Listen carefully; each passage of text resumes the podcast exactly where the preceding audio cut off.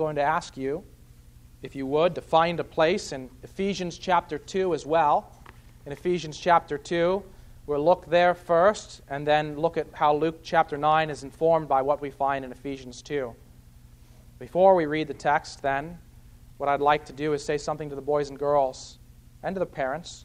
You know that for some time now we've been gathering together with even the children on the first and the fifth week of any month and there, there's a number of reasons why we do that. Some of that due to uh, workers that are available for us in the, um, in the, the child hour and to ensure that they have time to hear the Word of God preached.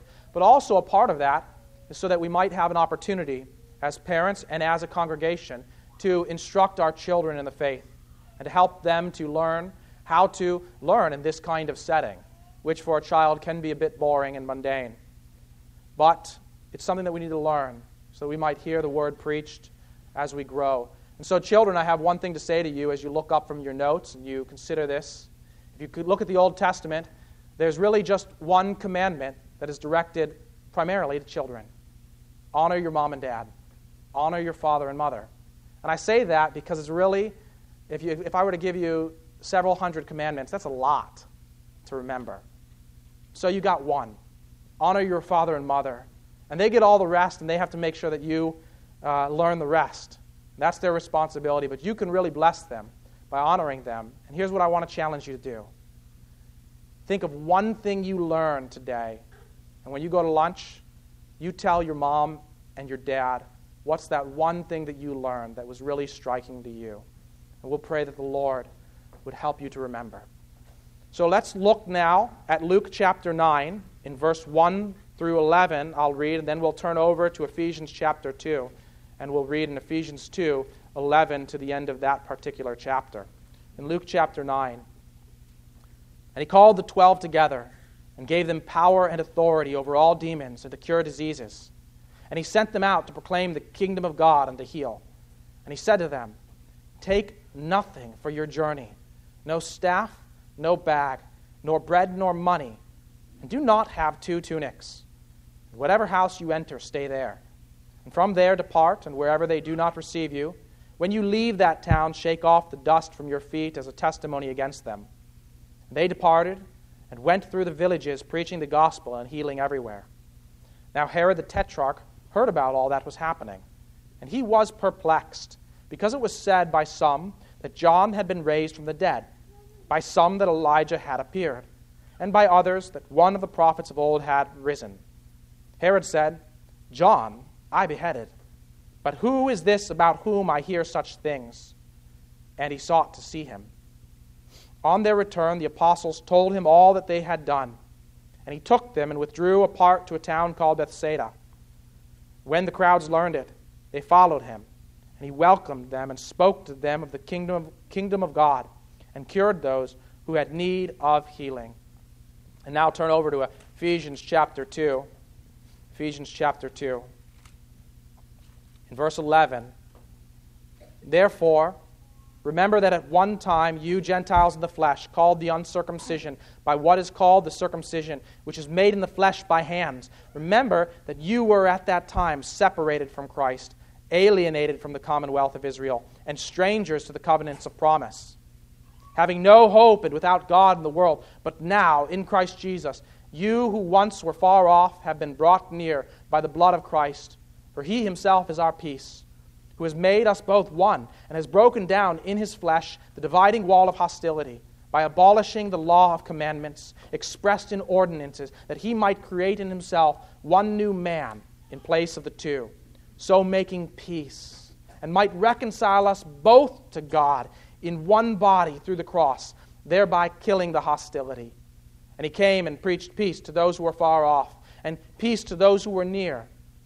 For through him we both have access in one spirit to the Father. So then, you are no longer strangers and aliens, but you are fellow citizens with the saints and members of the household of God, built on the foundation of the apostles and prophets. Christ Jesus himself being the cornerstone, in whom the whole structure, being joined together, grows into a holy temple in the Lord. In him you also are being built together into a dwelling place for God by the Spirit. Father in heaven, as we come to your word this morning, we ask that you would give us wisdom and understanding. Help us to attend well to these things. Help us not to be distracted. We pray for those young ones among us. We pray, Lord, that you would do a mighty work in their minds and in their hearts, that they might receive one good, precious thing from your word and treasure that up for all their days. We pray for ourselves, O Lord, that you would cause us to receive your word planted deep within us, in our minds and in our hearts that we, as always, might be people who hear your word and people who go forth as doers of your word. People who go forth trusting more firmly, more fully in your Son, Jesus Christ, in whose name we pray. Amen. Well, now, as we look at this text, we'll look briefly at Ephesians 2, and I'll draw attention to just a couple things that I want you to see from this text. Namely, the way in which Paul, the apostle in this letter, describes the Christian church. Notice that he describes that God has broken down a certain dividing wall. Under the Old Covenant, his people was described by an ethnic boundary, by a national boundary, as the people of Israel. And people could come into the people of God through a series of steps where they would join themselves to the people of Israel. But as you can imagine, it was not a common thing that happened very much in that time. It did happen some, and there are people who did come to a saving knowledge of God through saving faith, apart from being born an Israelite. But under the Old Covenant, by and large, the people of God were composed of Israelites. But in the coming of Christ, something dramatically changed. God broke down that dividing wall and brought those who were far off, He brought them near. He proclaimed peace through Jesus Christ. As Jesus went preaching the gospel of the kingdom, He was proclaiming a message of peace with God. That people, through faith in Him, could come to God and have peace with Almighty God in spite of their sin because He accomplished what was necessary to reconcile us to God through His death on the cross, through His blood. It's an amazing and glorious promise. And so Paul wants these Ephesian Christians to know that those who were far off have been brought near as one people through the one Spirit of God on the basis of the one sacrifice that has been made by the only Son of God. It's amazing and beautiful truth. What I want to draw your attention then to is the way in which Paul vividly paints a picture of what God is accomplishing in the end of that passage. He is, as it were, building a house. At one point, he likens us, describes us as the household of God, but then he begins to describe us, as we read this morning from 1 Peter as well, he begins to describe us as a building that is built up. Look at verse 20 built on the foundation of the apostles and prophets Christ Jesus himself being the cornerstone. We confessed that this morning as we read from the words of 1 Peter as well. As Peter wrote about the very same thing, Christ being that prophesied cornerstone from Psalm 118. And the apostles and the prophets here, as we see in Ephesians, being the foundation on which this structure is built. And we are built into it. We are joined into it as if we were stones in this building that God is constructing, this holy temple that He is constructing. We are being built together as we are bound together by God through his one Holy Spirit. Why do I draw your attention to Ephesians 2 as you turn back in your Bibles to Luke chapter 9? It's namely this. In the unfolding narrative of Luke's gospel, here we are going to see another stage in the development of the disciples' ministry, of their apostleship. And as we see the unfolding of this picture of Jesus' training of the twelve, we start to understand how it is that he laid them as a foundation for his church how they, with the prophets, are a foundation, and how Jesus himself is the cornerstone, the one who binds it all together. And I want you to appreciate that as we look at the text. If I were to summarize in a short paragraph the argument of my sermon, it's that this text in Luke helps to ground the unique authority of the apostles, but it also assures us of Christ's power and provision as it reminds us of the need to trust Christ in all things. The apostles have an authority that is derived. It is not within them, but it is derived from Christ. Their authority is a derived authority, received from Christ and authenticated as they ministered with the same power with which Christ, in his human life, and his ministry on earth, ministered. That is the power of the Holy Spirit. They were entrusted with the same power, the same message, the same character, and the same suffering as their Lord. It follows that if we are to follow Christ, if we are to be built up on this foundation, And though we might not share in the particulars of their, partic- their specific ministry, we may not share their particular authority and the signs that they were able to perform. But the principles, the same principles of faithful dependence upon Christ Jesus our Lord, apply to us as disciples of our Lord. That's the argument in a nutshell. And the way in which I want to show this, besides looking closely at the text and the instructions that Jesus gives, is also by tracing a broad picture across Luke and even a little bit of Acts to see the development of the disciples and also to understand what Herod has to do with all of this.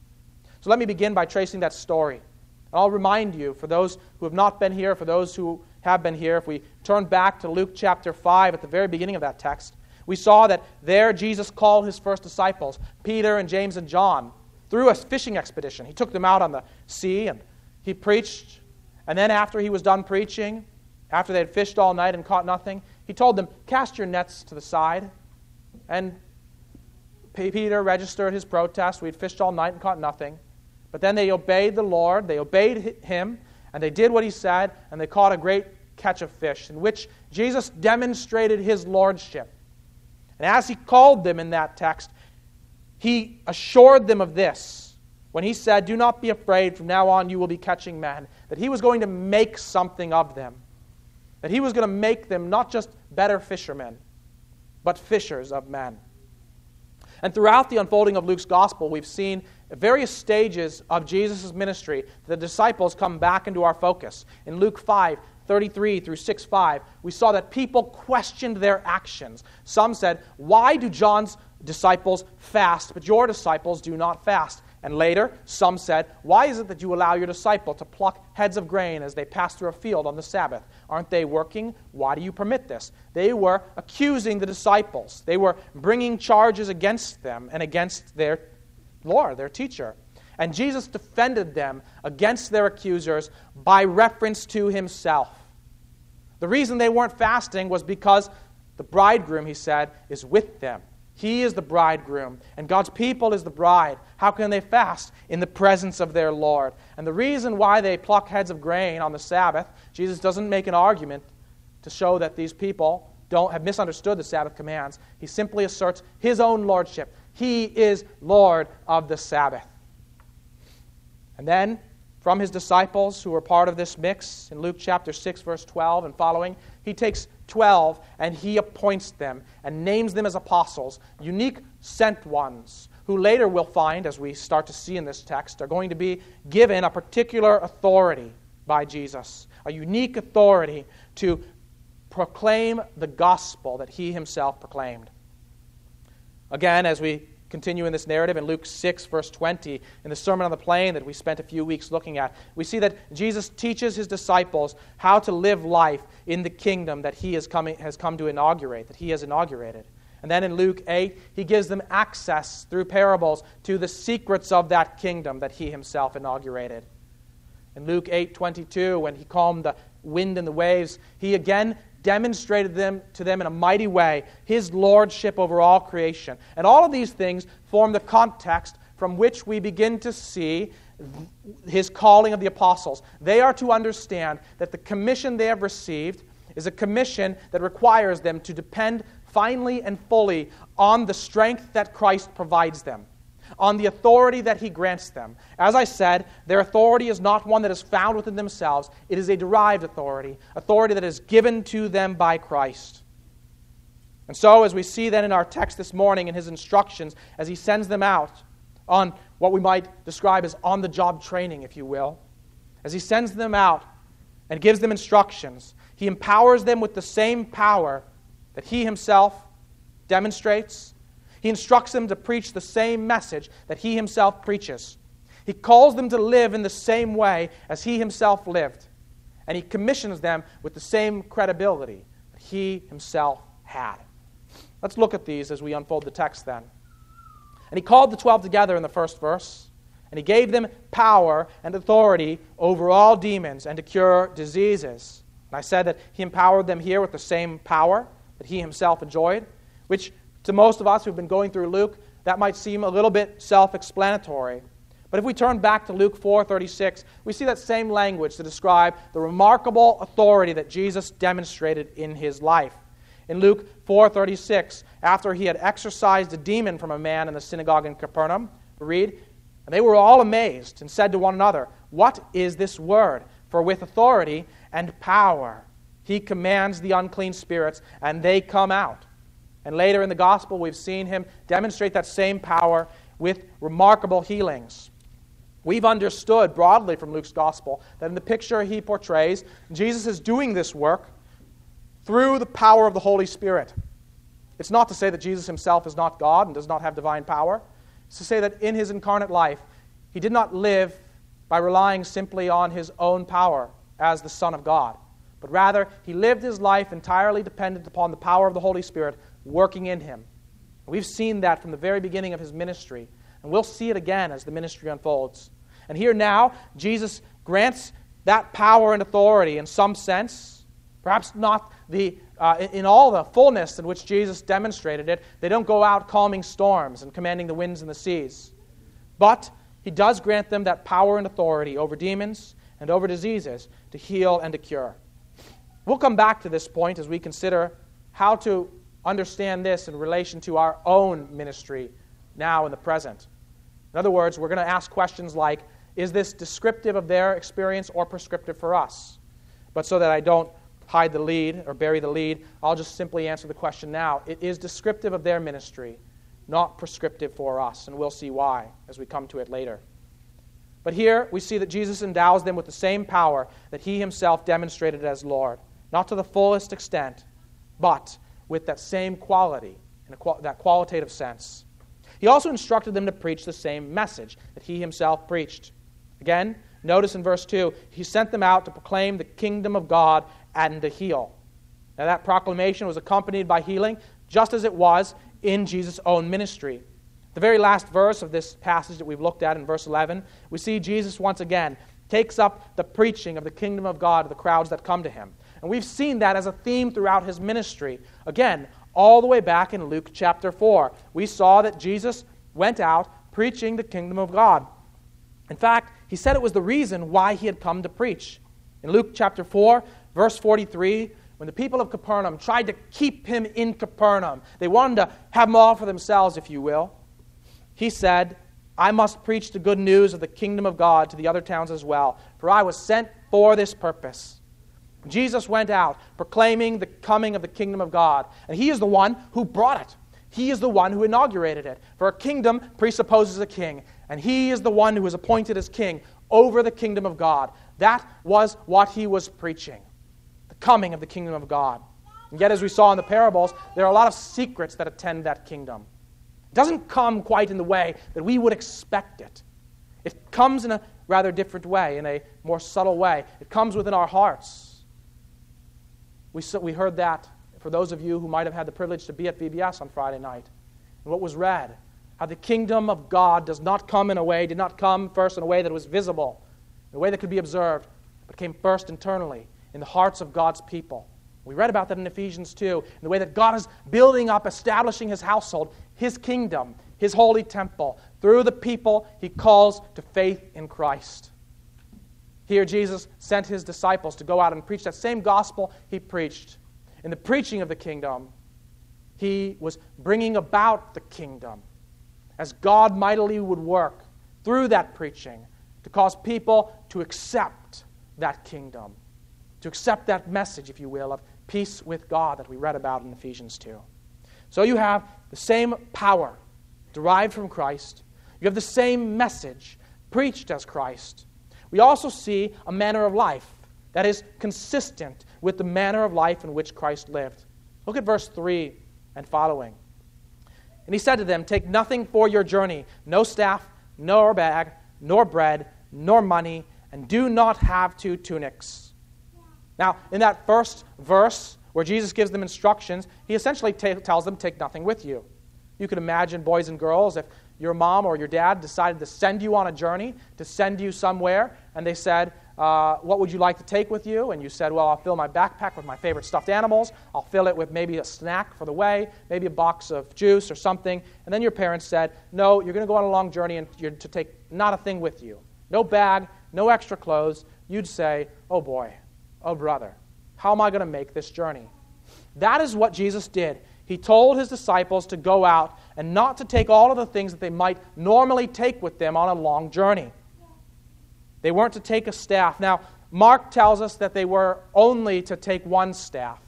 And so, some people, I, I do want to address this problem because some people will look at that and say, oh, see, there is a contradiction. And I want to suggest to you that this tells you more about the person who's levy, levying the charge than about Luke or Mark. But let me show you exactly how. Mark, as he records these instructions, has Jesus saying, don't take something like, don't take an extra staff. Just take the one staff that you have, right? And here Luke says, Take no staff. Well, you can imagine in the course of the conversation that both words would have come out of Jesus' mouth. Luke is not giving us a play by play description of every single word that came out of Jesus' mouth in the context. He is recording, in a summary way, the testimony of eyewitnesses. He told us that in Luke chapter 1. And so too is Mark recording the testimony of eyewitnesses. And you can imagine one person remembering that Jesus said, Just take the staff that you have. And another person saying, Don't take, remembering him, don't take a staff. Not because he only said one or the other, but he said both. And the idea is don't go and get an extra staff. Don't build yourself up with all of these things. So both are true. It's not a very good charge. It's not a charge that rests on a solid footing. It's very easy to imagine how the two things can be harmonized in the process. But very often, when people say, oh, here's a contradiction between Mark and Luke, it's telling you a bit, telling us a bit about the condition of their heart as they respond to God's word. Looking for errors and grasping onto the flimsiest thing that they can find to say, aha, I found something wrong in God's word. It's not that hard to find the harmony. We shouldn't approach that God's word, God's word that way. We should pr- approach it with an air of humility. And even if we can't offer a definitive answer to explain exactly how these two texts harmonize, it's not hard to imagine a way to harmonize them. We have no good reason from something like this to doubt the truth and trustworthiness of God's Word. We have every good reason to trust fully and completely that God's Word is true in every way. We've discussed that in weeks prior, and we'll discuss that again. It will be a theme here as we come to God's Word. But I want to make it clear here today, as I do often, because it's an important it's important that when we approach God's Word, when we hear God's Word, when we read God's Word, we approach it with that humility that trembles at His Word, that recognizes that God is perfect and He knows a lot more than us, infinitely more than us. And if I don't understand everything in His Word, it doesn't mean that He's wrong. It means that I need to think a little more and trust a little more and ask for a little more guidance and a little more help. And if we don't approach His Word with that humble contrition, God will not open up His Word to us, to our minds. If we approach it with the pride and thinks, I can stand over God's Word as the one who is the judge over His declarations, that's no way to approach God's Word. He will not graciously grant us the wisdom and understanding that we need to comprehend. So let me encourage you not to be misled when people levy charges like this. They do not rest on a very strong argument but they rather rest on, uh, on some other kind of uh, tactic that seeks to uh, dissuade and to, uh, to suggest something without much argument. But in any case, coming back from that rabbit trail, let's continue to look at the way in which Jesus encourages his disciples, and not just encourages them, but commands them to live in the same way in which he lived. Essentially, in these commands, is saying, Take no staff, no bag, no bread, no money, Neither take two tunics. Just, just have the shirt on your back. No extra. This is like an undergarment that they might wear. Don't take an extra set of clothing. He's saying, You're to live in complete and full dependence upon God. I've sent you out. I've given you the power and the authority and the message that you need. That's all you need. And this is a lesson to instruct them, to help them understand. Indeed, that is all that they need to fulfill their calling as apostles of the Lord. He goes on to say, In whatever house you enter, stay there. And from there depart.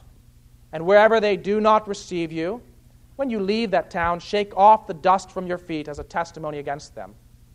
Here, there are two things that I want you to see in Jesus' instructions. What he is saying to them is, in the first hand, he's guarding against a kind of, oh, what you might see sometimes in a well known preacher. If someone strolls into town and he's demonstrating great power and authority, uh, the kids in this generation, I think, have a word for it. My generation used the, uh, the FOMO, fear of missing out.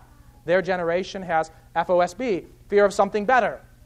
They're afraid to commit to something because they're always afraid something better will come along. They don't commit to relationships, they don't commit to jobs, thinking, well, what if something better comes along and I miss it? And they commit to nothing. Well, in my generation, we committed to everything and overcommitted ourselves because we feared missing out. Well, here, this is, you can see this kind of guard. They go into a town and they're doing mighty works, and they enter someone's house and receive the hospitality that that person offers. And then someone better comes along with, with a better, uh, a better uh, place to host them, with a better uh, uh, uh, arrangement of food and a better banquet to serve them with. And you can see that temptation that might creep in. Well, I'll move from this house up a notch to the next house. Jesus says, No, don't live like that. Whatever house you enter, stay there, and from there depart. Stay the per- with the person who receives you hospitably right away. That you're not, in other words, to use this great calling that God has given you to enhance your own status, to enrich yourself, to enjoy the good of the world. You just simply enjoy the hospitality of the person who first shows it to you. And then, as he turns and gives his final instruction, he shows them that they're going to have the same credibility that he has as Lord. He tells them, wherever they do not receive you, when you leave that town, shake off the dust from your feet as a testimony against them.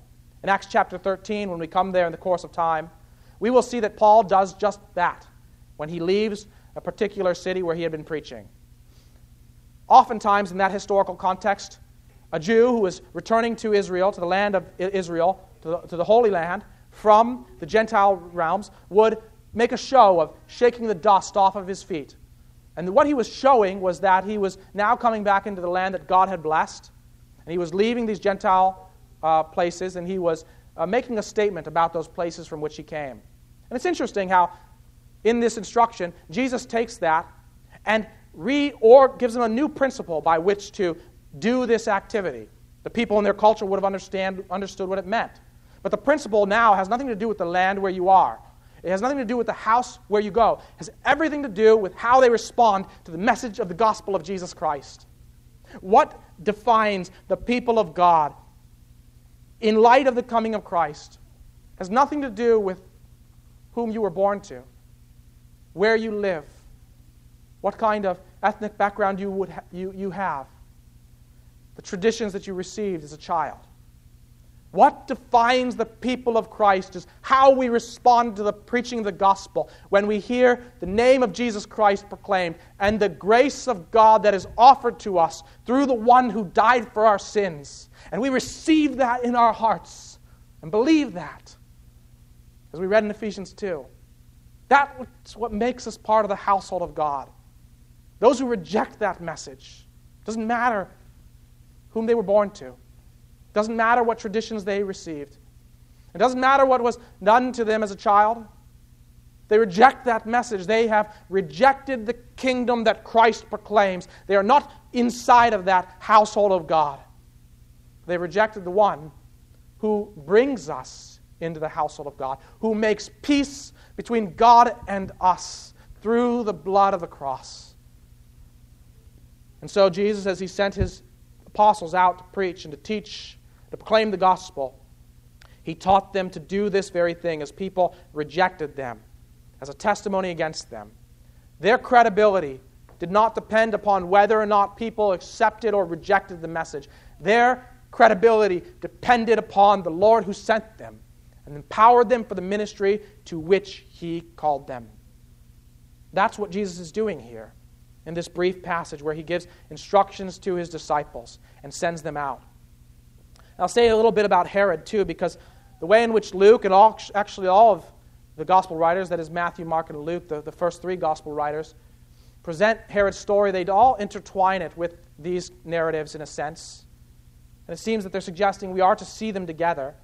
But at first blush, it looks like they're not really related. That Luke is just stitching together, haphazardly, if you will, a series of narratives. And we need to attend to them and think about what it is that Luke would have us understand, what it is that God would have us understand from his word as we consider Herod's story. Herod is perplexed by what's going on, and we're perplexed by this passage. We can identify him with, with him, perhaps, in that sense. We wonder why does he pop up at strange times in Luke's narrative? What I want to suggest to you is that Herod gives us a warning against unbelief, but also an encouragement to stand firm against opposition, because God will, in the end, vindicate his people. Here we see that Herod is perplexed and he begins to wonder what's going on as he hears reports of what Jesus and his disciples are doing.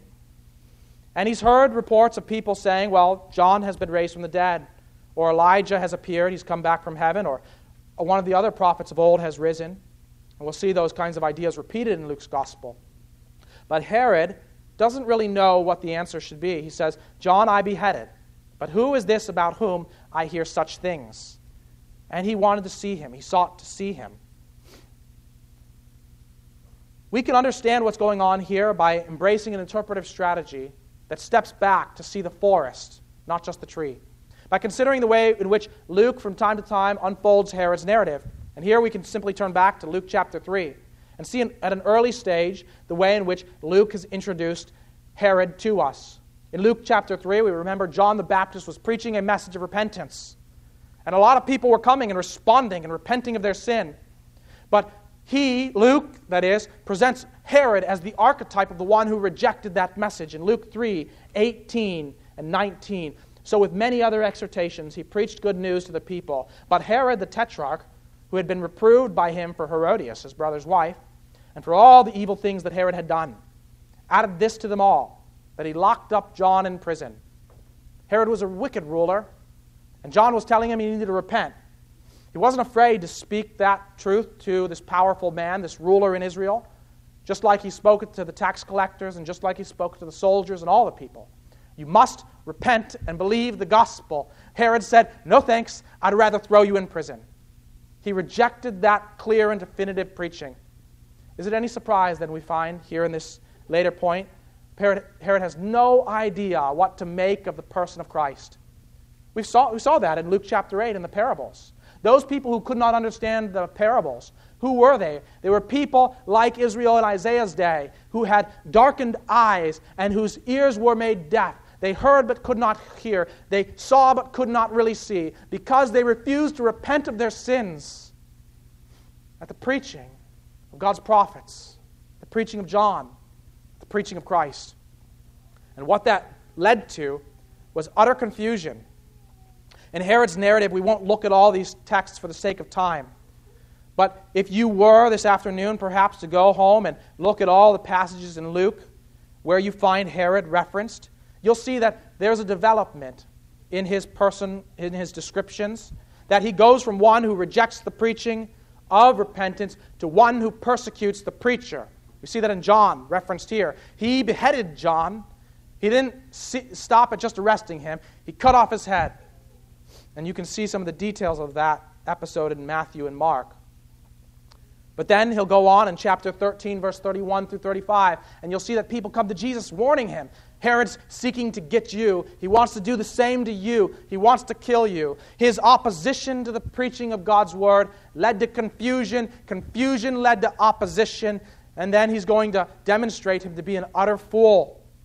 When Jesus is arrested at the cross in Luke 23, 7 through 15, Luke, or Herod finally gets what he wants. He brings Jesus to himself. Jesus is sent over to Herod by the leaders who have arrested Jesus, finding that he was uh, under Herod's jurisdiction. Herod's happy. Maybe he'll get the spectacle he's craved. Maybe he'll see this sign. He, it's like he wants to just see a magic trick. That's all he cares about. He doesn't actually care about the message being preached, the peace that is offered. And he shows himself an utter fool as he demonstrates his folly by doing what fools do in the book of Proverbs, by scoffing and mocking the Son of God. And you see the development in his character all the way through the gospel. But finally, you come to the book, of Acts and you see that there will be a judgment on Herod as well. In Acts chapter 4, First, we see that the people identify with Christ in his own suffering. Just as he suffered under Pontius Pilate and Herod, so they recognize that in their persecution, they are only sharing in the sufferings of Christ, and they are only seeing the fulfillment of God's word from Psalm 2. And yet, in Acts chapter 12, as Herod exalts himself and fails to give glory to God, in a moment, God strikes him dead the judgment comes and the vindication for God's people comes. It came without warning because Herod refused to repent, refused to receive the gospel. And the refusal to repent led to confusion, it led to opposition, it led to utter foolishness, and it led to judgment. But for God's people in all of that, there is an encouragement. Just as Jesus called his disciples to live in the same way that he himself walked. They would also share in his sufferings. They would be persecuted for the sake of the gospel they preached. They would be persecuted for identifying with Christ. But finally, ultimately, God would vindicate his people just as he vindicated his son by raising him from the dead and exalting him to his right hand. And so, too, the people who share with Christ in all that He gives to us, all that He's purchased for us, will also share in that vindication. And so we're encouraged to stand firm. Even when the world rejects what we have to say, fails to understand it, opposes it, acts in foolishness, and seeks to destroy us, we can trust that the Lord is the one who will finally vindicate his people. Well, let me apply a few lessons from this text then in our closing moments. I want to deal with a particular problem that sometimes comes up in our midst, and it has to do with the sign gifts.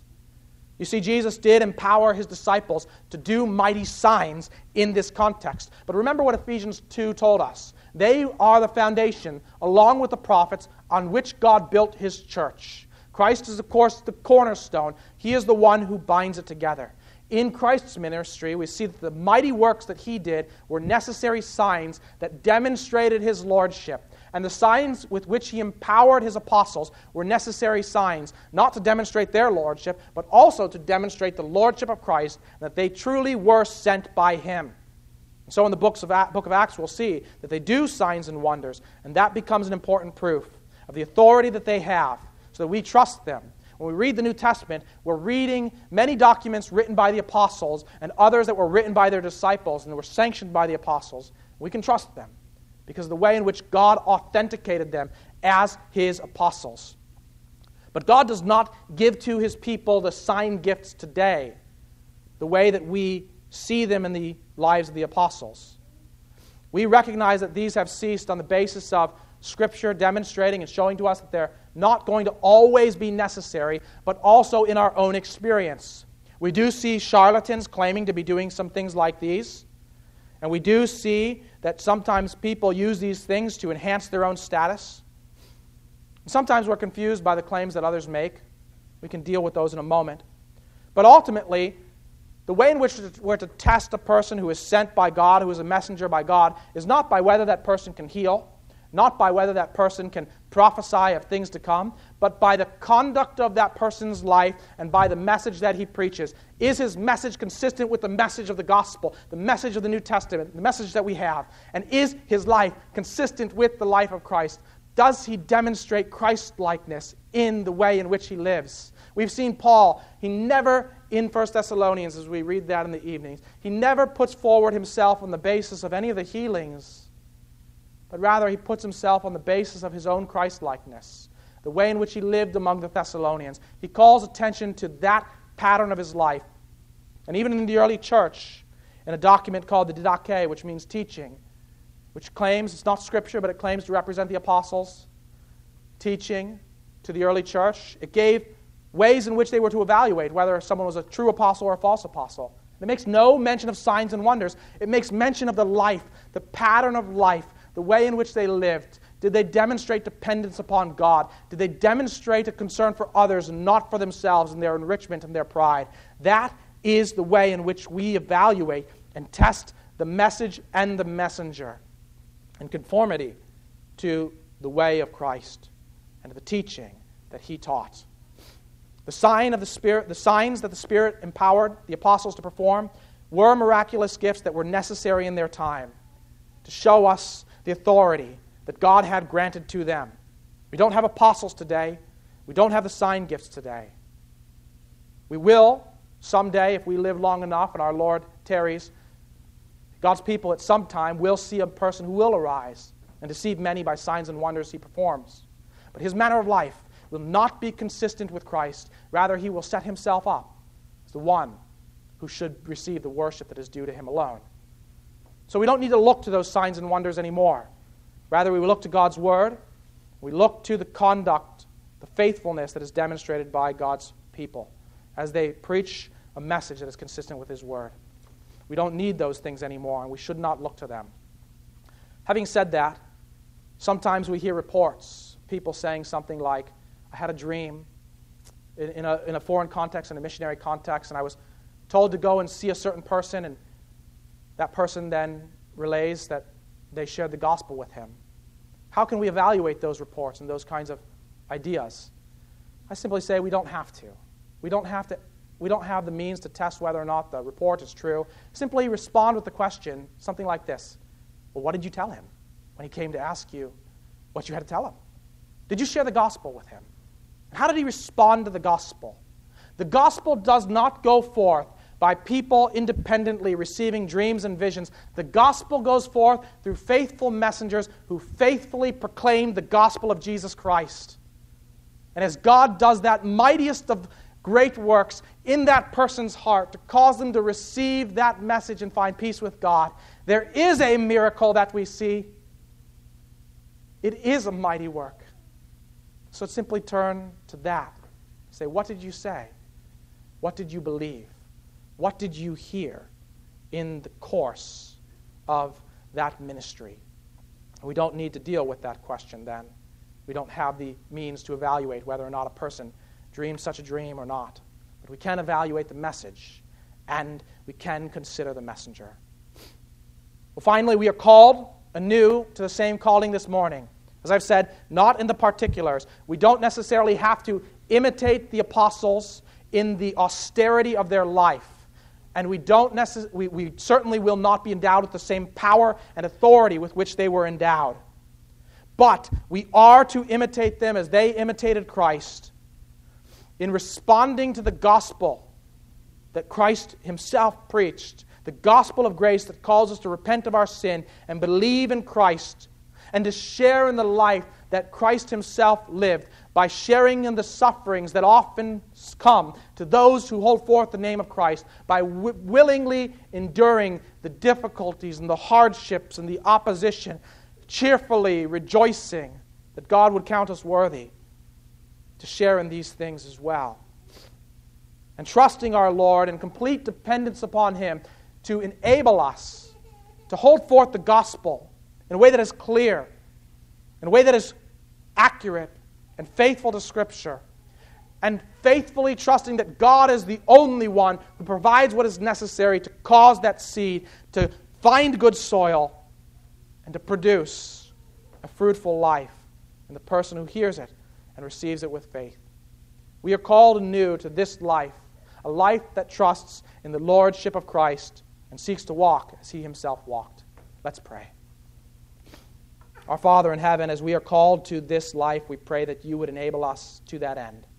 That you would enable us to live faithfully as messengers entrusted with the message that you graciously gave to us, that we have received, and now as messengers who hold it forth to a world that is going the way of judgment and yet can find that grace through the gospel that you have given. We trust you, Lord, that you are the only one who can make us fruitful. You are the only one who can cause that message to be received by a person in his mind and in his heart, and we pray that you would do that. Be pleased to use us for that end. We pray, Lord, also that you would cause this word to be implanted deep within our own hearts, that we might be strengthened in faith that we might grow in Christ likeness day by day as we learn to follow him through your word. We pray these things in Jesus' name. Amen.